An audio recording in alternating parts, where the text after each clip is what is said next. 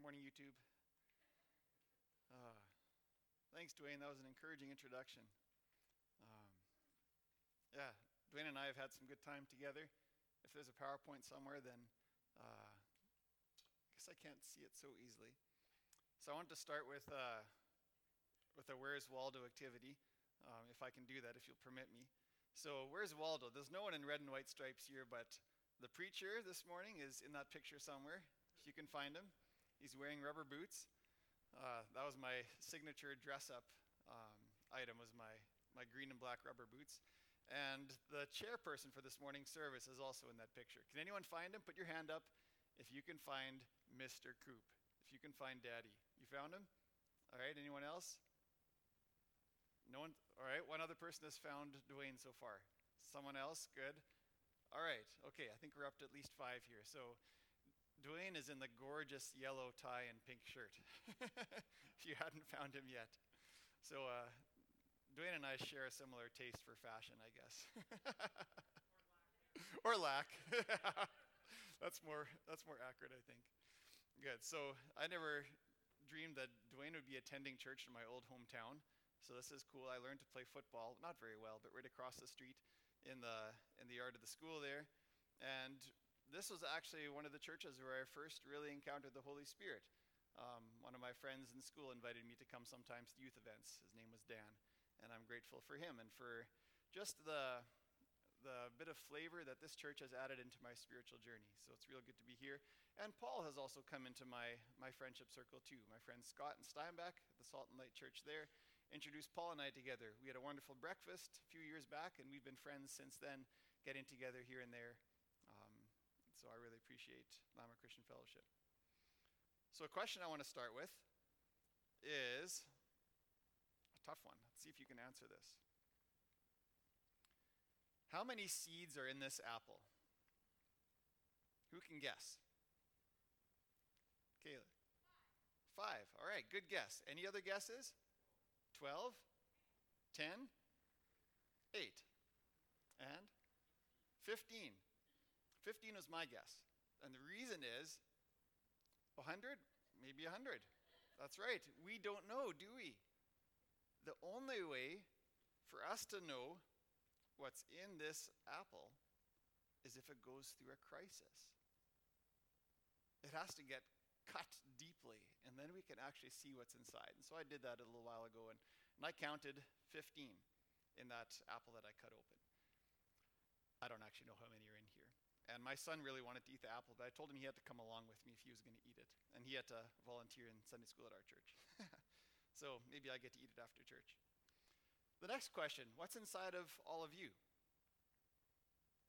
What's in you?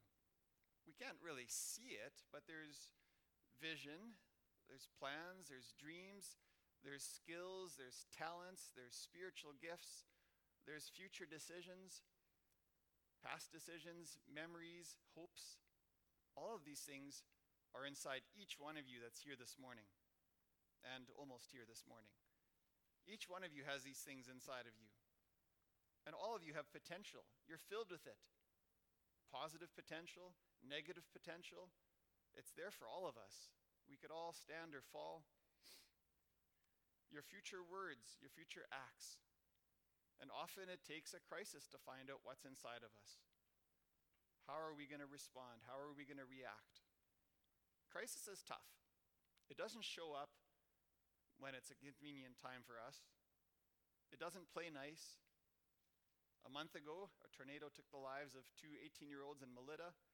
And a week later, I was speaking in the Boissevain church and just I observed them kind of mourning. It was, a, it was a neighboring town, but it affected everybody, these two young lives. So it could be anything. Maybe many people experience job loss this year. It could be an accident. It could be a diagnosis. It could be a death of someone you love. There's so many things that hit us. All of us know about crisis. We've all gone through hard times. We all understand that. So, how do we respond in a crisis?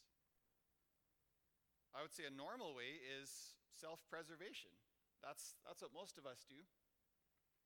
So I know that when we were in Asia, there was uh, an earthquake. And so we had a little glass cup with a spoon. So anytime there was an earthquake, it would rattle and help us get out of bed. We would jump out, run to the next room, pick up our kids, run down the stairs, out the house, and just kind of wait until the earth stopped shaking. It was a really weird feeling. I don't think I had any earthquakes here in Manitoba that I ever felt. So, um, I mean, it was kind of cool, but I had to remember, okay, this is actually dangerous. And just outside the city were the White Mountains, and there it was devastating. And so our group was able to send relief and supplies up into the villages there to help them to have homes again. COVID 19. Self preservation means stockpiling food or maybe the white stuff there that we need so badly. Got to put gas in the tank, maybe take out some extra cash to have on hand with us. Self preservation is a God given instinct. Caution and prudence are healthy, these are healthy things. But self preservation can become too strong in our life. And we sometimes live this way in self preservation mode, even if there's no crisis taking place around us. We can become insular. Instead of maintaining a large circle of cares for other, we can draw that circle in tight sometimes. We become afraid of change. We want to hoard our resources. We want to avoid new relationships. We can become afraid of change. Even lethargic, being afraid to go out, being afraid to have this experience of expedition somehow in our lives.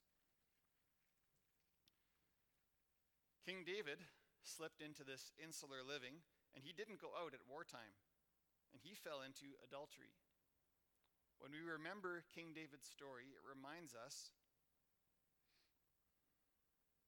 it reminds us that sometimes we actually expose ourselves to greater danger by avoiding danger and by clinging to safety and comfort. When we take safety into our own hands, we step outside of God's will. The Bible talks a lot about safety. But none of you can quote the verse to me that says, Be thou safe. it's not in there. Safety is clearly presented as something that God provides us with. We look to Him for safety. When we pursue safety first, we can miss God when we pursue following the way of Jesus first, then He takes responsibility for us as we walk in this world. It's a dangerous world. And He doesn't promise us safety. I mean, yeah, He'll keep us safe when we need to be safe. And I have lots of stories of how God has kept me safe, both in Canada and overseas. But sometimes He chooses to let us get hurt.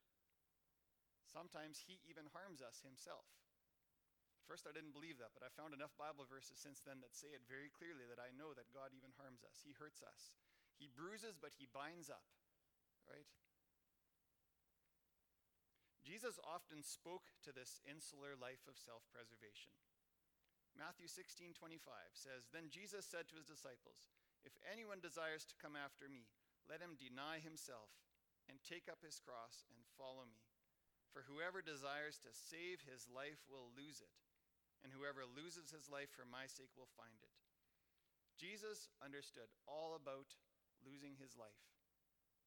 He understood what it means to pass from death into life. That was his experience. Two key verses for this morning are John 12, 24, and 25. And there we read this I tell you the truth, unless a kernel of wheat is planted in the soil and dies, it remains alone. But its death will produce many new kernels, a plentiful harvest of new lives. Those who love their life in this world will lose it. Those who care nothing for their life in this world will keep it for eternity. My sermon this morning is Living a Life of Multiplication, and I can sum it up in this God is all about multiplication. He's doing it in the Muslim world, He wants to do it here too. And God brings multiplication when we let go of our lives when we die to ourselves, and when we love others. I want this message rooted in Scripture. And Scripture shows us God's character, that God is a multiplier, and that multiplication is a sign of blessing. We're going to go through about 10 examples here of how God is all about multiplication. First, opening of the Bible, God commands Adam to be fruitful and multiply. Then, God commands Noah and his sons Same thing be fruitful and multiply. God promises to both Hagar and Abraham separately I will greatly multiply your descendants. There'll be too many to count. We see Isaac meeting the Lord, Genesis 26. God promises, I will cause your descendants to become as numerous of, as the stars of the sky. Through your descendants, all the nations of the earth will be blessed. Blessing through multiplication. And then a few verses later, when Isaac planted his crops that year, he harvested a hundred times more grain than he planted, for the Lord blessed him. In Matthew 13, we see Isaac's experience. It foreshadowed Jesus' teaching on this.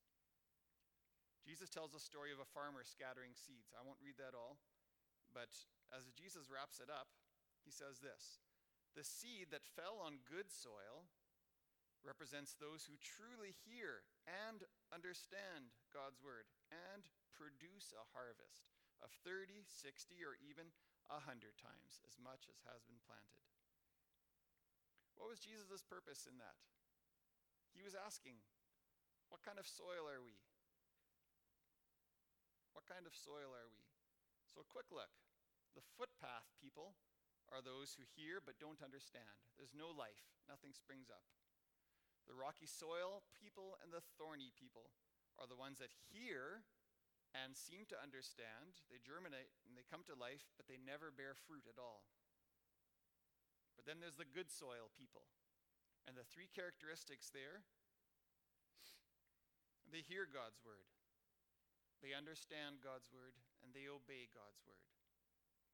And in obeying, they produce a harvest, a multiplied harvest. This is what characterized good soil people. Then in Luke 6, we read about Jesus choosing 12 that he names apostles, and they went on to multiply his teaching. Matthew 13, Jesus said this The kingdom of heaven is like the yeast a woman used in making bread. Even though she put only a little yeast in three measures of flour, it permeated every part of the dough. This is multiplication.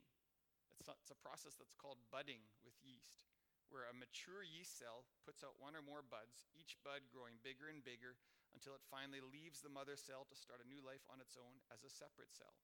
And that continues. This budding out multiplication process that Jesus talks about is a description of God's kingdom. It is restated more clearly at the end of Matthew. Jesus gives the Great Commission there. And think about the yeast as you listen to his commandments. Therefore, go and make disciples of all the nations, baptizing them in the name of the Father and the Son and the Holy Spirit. Teach these new disciples to obey all the commands I've given you. This is a self perpetuating cycle of obedience, just like what happens with yeast. Disciples go out who make disciples, who go out and make disciples. Here's a little clarification for you this morning Jesus doesn't want disciples. Did I say that? I think I did. Jesus wants disciple makers. That's what he's looking for. In fact, let's take it one step further, because this is the secret of multiplication. Jesus wants disciple maker makers. That's really what he wants us to be makers of disciple makers. That's our calling. That's what it means to follow Jesus, is to be a disciple maker maker. We see a miracle in the next chapter, Matthew 14. There was only five loaves, only two fish, but Jesus fed 5,000 men and their families with 12 hand baskets left over. That's the generous God that we serve that you were talking about. And just in case someone was sleeping here, missed that point, next chapter, Jesus does the same miracle again. This time there's seven loaves and a few fish, and they feed 4,000 families with seven large baskets of leftovers. For the financial analysts out there, Jesus gives an amazing return on investment example in Matthew 19. Peter said to him, We've given up everything to follow you. What will we get? Jesus replied, And everyone who has given up houses or brothers or sisters or father or mother or children or property for my sake will receive a hundred times as much in return and will inherit eternal life. That sure beats 1.75% interest, hey? 100 times. God is a multiplier. These examples show that He both desires to multiply His blessing to us in love and through us to multiple others. But how does multiplication come? We see an important pattern in Scripture, just as it's true for our lives today. Multiplication comes through emptying. And emptying, there we go, comes in many forms major stress, difficulty, pain, loss. And we see emptying preceding multiplication in each of those examples. Let's go through those quick. God told Adam to multiply right after the earth was formless and empty. God told Noah the same thing after he'd spent an entire year cooped up in an ark, experiencing the destruction of Earth's population. Hagar got her promise right after Sarai's severe, harsh treatment of her. Abraham got that same promise after obeying God's command to sacrifice his only son. What an experience! That's traumatic, if anything is. Isaac's blessing of a hundredfold harvest was significant because it happened during a time of famine. The sower in Jesus' parable faced frustrating results in three out of the four areas he was sowing seed. Jesus appointing the 12 disciples happened after a night of prayer and fasting, solitude, and sleeplessness. Yeast is only effective in multiplying if the dough gets punched and kneaded and pummeled. The multiplying of the five loaves and two fish happened after Jesus heard his close half cousin, John the Baptist, had been executed. And Jesus was denied the space to grieve because the multitudes found him when he tried to get alone. In multiplying the seven loaves and few fish, they were in a remote location for three days, and everyone had run out of food to eat at that point. They had lost strength from acute hunger to the point where Jesus knew that they were going to faint if they tried that journey back home. And when Jesus promised that hundredfold ROI to his disciples, he had just challenged a rich man to empty himself of his earthly treasure. And he had commended his followers for giving up their houses or families or properties for his sake. Pain and loss and suffering do something significant to pave the way for God. I'll give a personal example here. When we left our life in Asia, that was the most difficult time of my life, and it was followed by my wife experiencing a severe case of PTSD, from which she didn't emerge for a full year. First, I lost the country, language, team, local friends, work, ministry, and then coming back, I lost my wife as well for that year. I've never felt so empty as I felt during that year. So each day of those about 15 months, I leaned on Jesus as my rock with confidence in one truth, and that is that nothing difficult can come into our lives without first being filtered through God's love for us. That kept me going. But after Ange and I came through that time of emptiness, God then spoke to us about multiplication.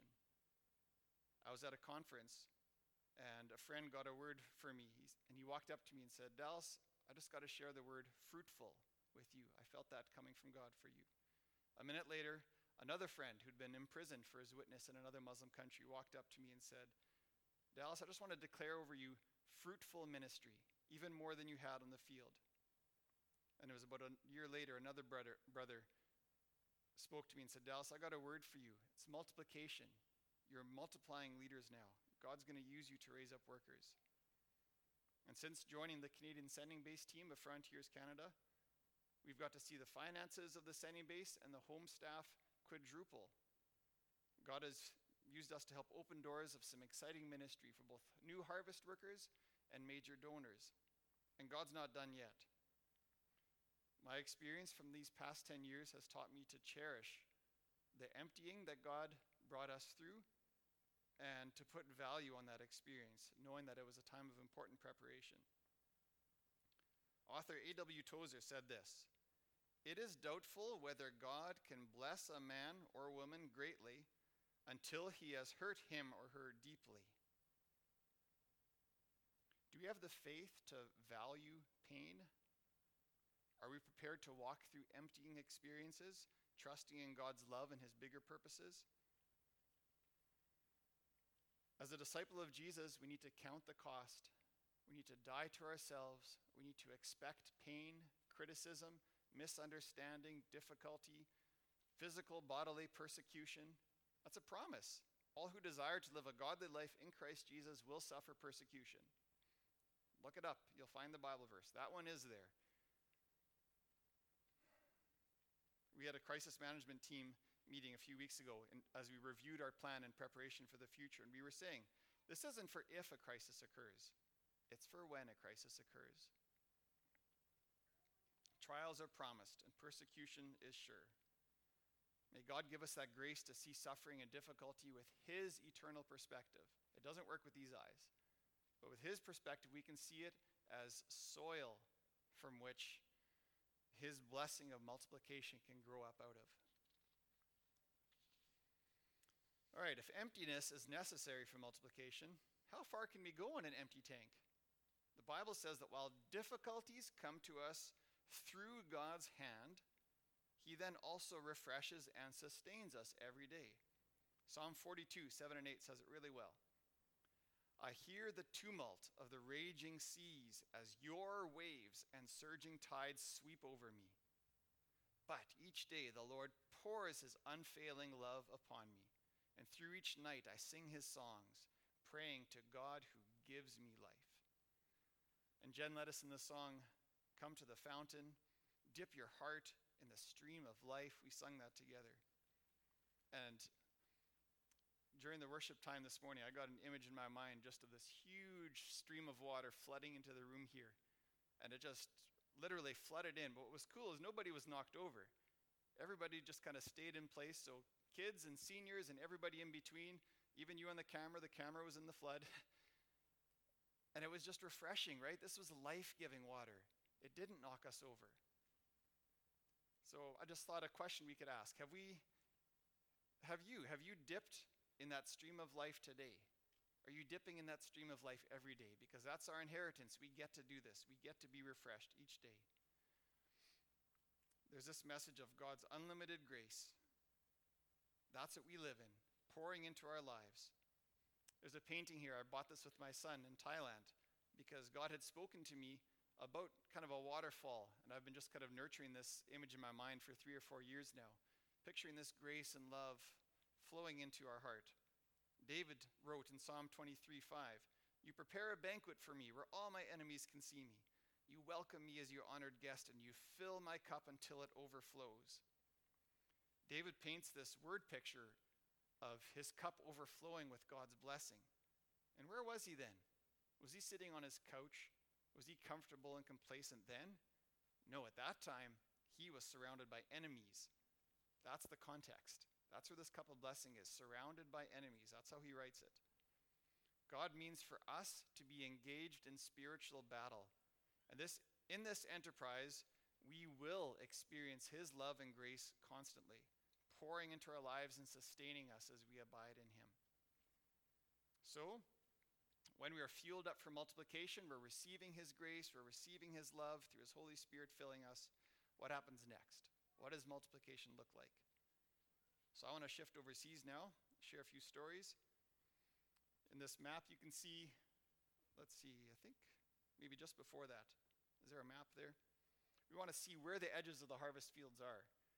And so the red ones there are the unreached, the least reached people groups, those that are furthest from gospel witness. And on the right, you can see the top 30 countries that have the lowest percentage of professing Christians. And of those 30, 27 of them are Muslim countries. This is the edges of the harvest field. This is where we want to work. This is where we do work. And this is where we are praying for God to send out more workers. That's why Frontiers Canada exists to send out workers to the edges of the harvest field. All of our teams are working together for one thing. Frontiers is focused on movements. We want to pursue movements of churches and disciples to Jesus. So, what are movements? Movements are new disciples of Jesus coming in by multiplication, not by addition. I like this example. If you led a thousand people to Christ every year for 36 years, how many people would you have reached with the gospel? 36,000. However, if you led three people to Christ, discipled them, and trained each one to reach three other people, And everyone that was discipled in turn reached three other people each year. Then, when we multiply the process out over 36 years, the number of disciples becomes it's not 36,000. Who's good at math? I'm not this good. It's 1,048,576 new disciples of Jesus. That's multiplication. That's just three per year. Wow. So that's exponential growth. That's spiritual multiplication. So, this term movement, when it's applied to Muslim ministry, there's different ways to define it. One leader says it's 100 churches or 1,000 believers baptized in 20 years. Another person says multiple streams of fourth generation believers.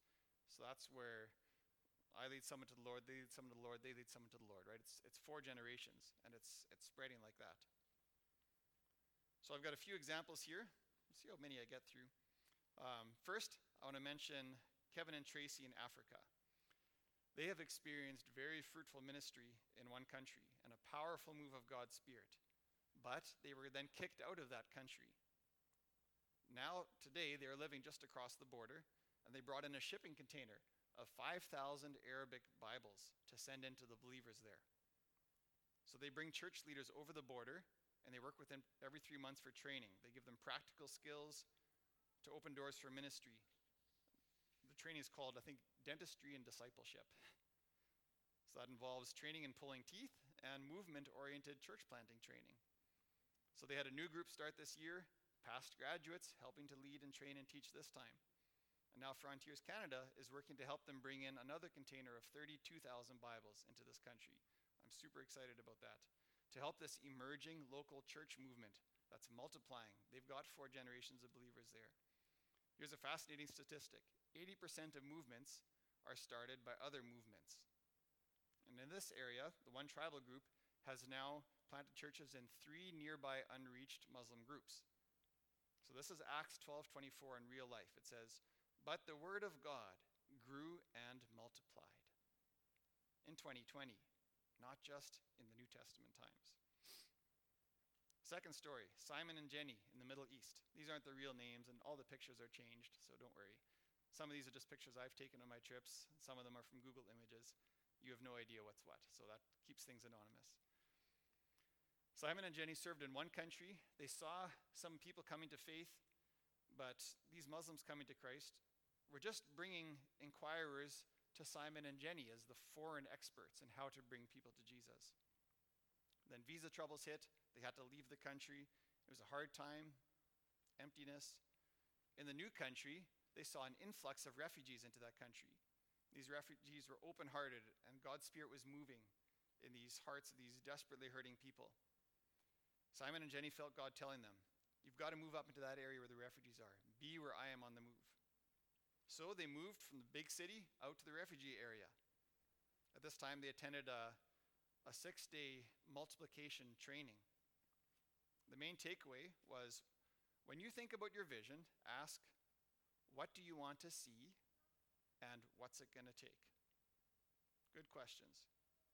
Simon said, I realized if Jenny and I are at the center point and everyone has to come and bring people to us to come to know Jesus, this is not going to happen. So they adjusted their approach, lots of trial and error, lots of failed groups, and now they're seeing multiplication happen. So they've, there's a bunch of examples. One of them that I'll share is they met a family of Syrians that had been blockaded in one area for three months they were eating twigs and grass. That's all the food they had. They're half starved. Their oldest son had been killed during this time. Major PTSD for both parents, and they didn't have any possessions at all. So this team met them, helped them with food and blankets and mattresses, prayed with them inner healing prayer to walk through this deep grief that they had. They started studying the Bible together. And this family's son had leukemia since he was six years old, and God told them to spend a lot of time in focused prayer for the son to be healed. They did. It wasn't just a snap thing, they spent lots of time. One day they took the son to the doctor to get full testing. After 13 years of having it, he had no hair on his body. The father said, Simon, I feel really optimistic. I feel God has healed my son. And they weren't believers yet. Simon asked, What makes you say that? Well, last time you guys were praying for my son, I saw this bright light. I wasn't sure if I was tripping on my PTSD medication. I saw this bright light around him, and I heard this voice saying, Your son is healed. So they got a full CAT scan and full testing. And on the way back home, the doctor called and said, The testing is fine. There's no leukemia in his body. The dad starts singing and yelling, Praise God, praise God. And Simon responds and says, Well, you know what this means, right? And the dad says, Yes, we've got to tell everybody. Sure enough, the family began sharing, and this became infectious among their friends and family. So this one family has now multiplied to between three to 400 people studying in groups the Word of God together. Over half of them have come into the kingdom of God, and they continue to grow there.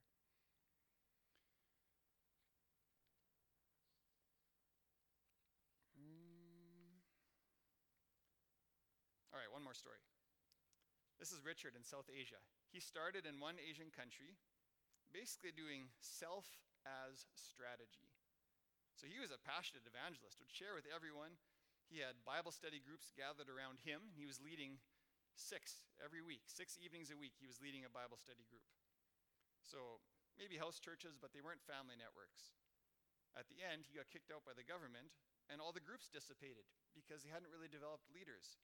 Everything centered on him, and it hinged on him in the next country, he met a uh, worker from another agency. They were drinking tea together, and this leader introduced him to some of the local believers he was working with. One of the local believers was leading 5,000 churches, another was only leading 2,000 churches. Come on, you can do better, you can do more. And he said to Richard, Brother, if you want to see movements happen, partner with national believers. It's a challenge in some place because there might only be two believers. But the principle still applies. Two is enough. Even if there's two million people and there's only two believers, work with those believers. So Richard took some training in multiplication ministry and began vision casting, training others, and coaching them in something called the Discovery Bible Study Method. It's very simple, reproducible. After that, there's three areas that showed encouraging fruit. One of them was with Brother S. And in this area here, um, Within a few weeks, they found an interested person of peace. Luke 10 talks about a person of peace. And they started these Discovery Bible study groups. Not long after, there were eight first generation groups that Brother S was leading himself. So then they focused on generational multiplication and they studied 2 Timothy 2 2. And the things that you have heard from me among many witnesses, commit these to faithful men who will be able to teach others also. And in that training, they asked the question what does this verse say needs to happen, or if it does not happen, we can't consider ourselves successful? And they concluded, we're not satisfied until we see fourth generation growth. So 2 Timothy 2:2 became their gold standard for success. And so they had a whiteboard, they were mapping out the different generations. You can see the circles on the papers there. And they drew circles that didn't exist yet with a question mark. That helped Brother S get that vision for the future generations that were still going to come. A year later, they did an assessment, and it revealed there was 256 active groups meeting God's word, with groups going up to the eighth generation. Almost a thousand of thousand people within those groups had received baptism already. And then when I last emailed Richard for an update, their estimate was that there's now more than 400 active groups meeting together. This is huge. Social media is something else that's really helping to spark these movements. So during COVID 19, on average, people are on their phones at least an extra 20%. This really is a ripe time for this. I want to tell you about one project we're doing in the country that I used to live in that area. There's countless vil- villages where believers have never set foot, ever. They've never seen a follower of Jesus, but they're on their phones. And now Matthew 11, 28, John 3.16 can pop up on their phone with a little image. They can click it it can lead them to a series of Bible studies that eventually lead them to a person who can do discipleship and follow up ministry with them in person in their local language. It's a big deal, it's dangerous. So I invite you to pray for it. Something like this has never been done for this people group before. And I'm very excited about the possibilities. So pray for this. We've got our Frontiers fundraiser coming up on September 26th, and we'll be sharing a bit more about some other social media projects there. So we want to bring this home now. Is multiplication only for the Muslim world? Does God only do amazing miracles in other countries? Well, I think that's something a lot of us have concluded. But fortunately, God is renewing our minds and saying, okay, no, the Bible isn't just for the Middle East where Jesus grew up, it's actually for Canada too. And I've been encouraged just to hear of stories, even within Canada, of God doing some awesome signs and wonders. That's really exciting and encouraging. So the good news is, is multiplication isn't complex how it happens. There's some simple principles that can be followed in seeing a movement come about. Movements come through extraordinary prayer. So Richard's team, they actually reduced their time in church planting activities so that they could increase their time spent in prayer. That was a key part of their strategy. Movements come through community engagement, meeting felt needs in relevant ways, like Kevin and Tracy's team and this dental training that they were offering. Movements come through finding persons of peace, right? Gatekeepers who open up their relational network to someone bringing in the gospel. Movements come through discovery of God's word. And a discovery process, instead of just a didactic, forward proclaiming teaching process, allows the Holy Spirit to be that teacher. And it cuts through all the cultural barriers. And all of a sudden, the Holy Spirit has spoken to someone about how they are to obey Him. It's beautiful to use a discovery process with Bible study. And movements come through immediate obedience. So, this is reading the Bible followed by making an obedience commitment. This week I will, and fill in the blank. And I invite you to try it today. When you have your quiet time, when you're done, just finish saying, This week I will, and commit to obeying something in that passage. Maybe you want to be fueled for multiplication too. And I want to give you some questions you can consider in that. Have you died to yourself? Is your life on the altar? Do you want nothing but to fulfill God's best plan for your life? Do you see God as a multiplier? Do you understand his character to be a multiplying God who loves to just lavish blessing on us and multiply that blessing through us to others? Are you abiding under this waterfall of God's grace? Are you in the stream of God's love day after day, spending time in his presence and just enjoying his love for you? That's our fuel. That's what refreshes and renews us. Are you hearing God's word, understanding it, and obeying it joyfully, and producing a harvest as you obey? Are you honoring God and His greatness with prayer requests that would take a miracle to answer? Have you stopped asking, What can I do? and started asking, What is it going to take? It's a bigger question and it leads us to bigger vision to live towards.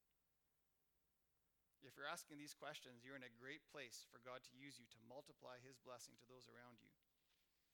Here's the key living a multiplied life is not about self preservation, but it's rather about self abandonment as we die to self and embrace the life of Christ in us. Abandonment frees us to be generous. We are no longer owners, but stewards seeking to invest our time, money, and gifts for eternity. We are characterized by eyes that look out for others in times of hardship, looking for ways to help them. This isn't a message today telling you all to go overseas. Sending others is as important as going. But we definitely do need all hands on deck, everybody, right? There's only one job that Jesus gave to the church, right? And that's to get the gospel out to every ethnic group. There's only one job. We need all hands on deck. But I believe God is much more concerned with our fruitfulness than with our location. So, how are you investing to be fruitful and multiply as we've been commanded with your time, your money, your gifts, with who you are? As we close, I want to give you two invitations just to encourage you, to give you opportunity for equipping. First, we've got our Frontiers annual banquet that's shifted to online. And our theme this year is miraculous multiplication. It's going to be great. We've got top notch speakers, door prizes. It's going to be fun. It's only an hour long. It's free. It's online. You don't have to go anywhere.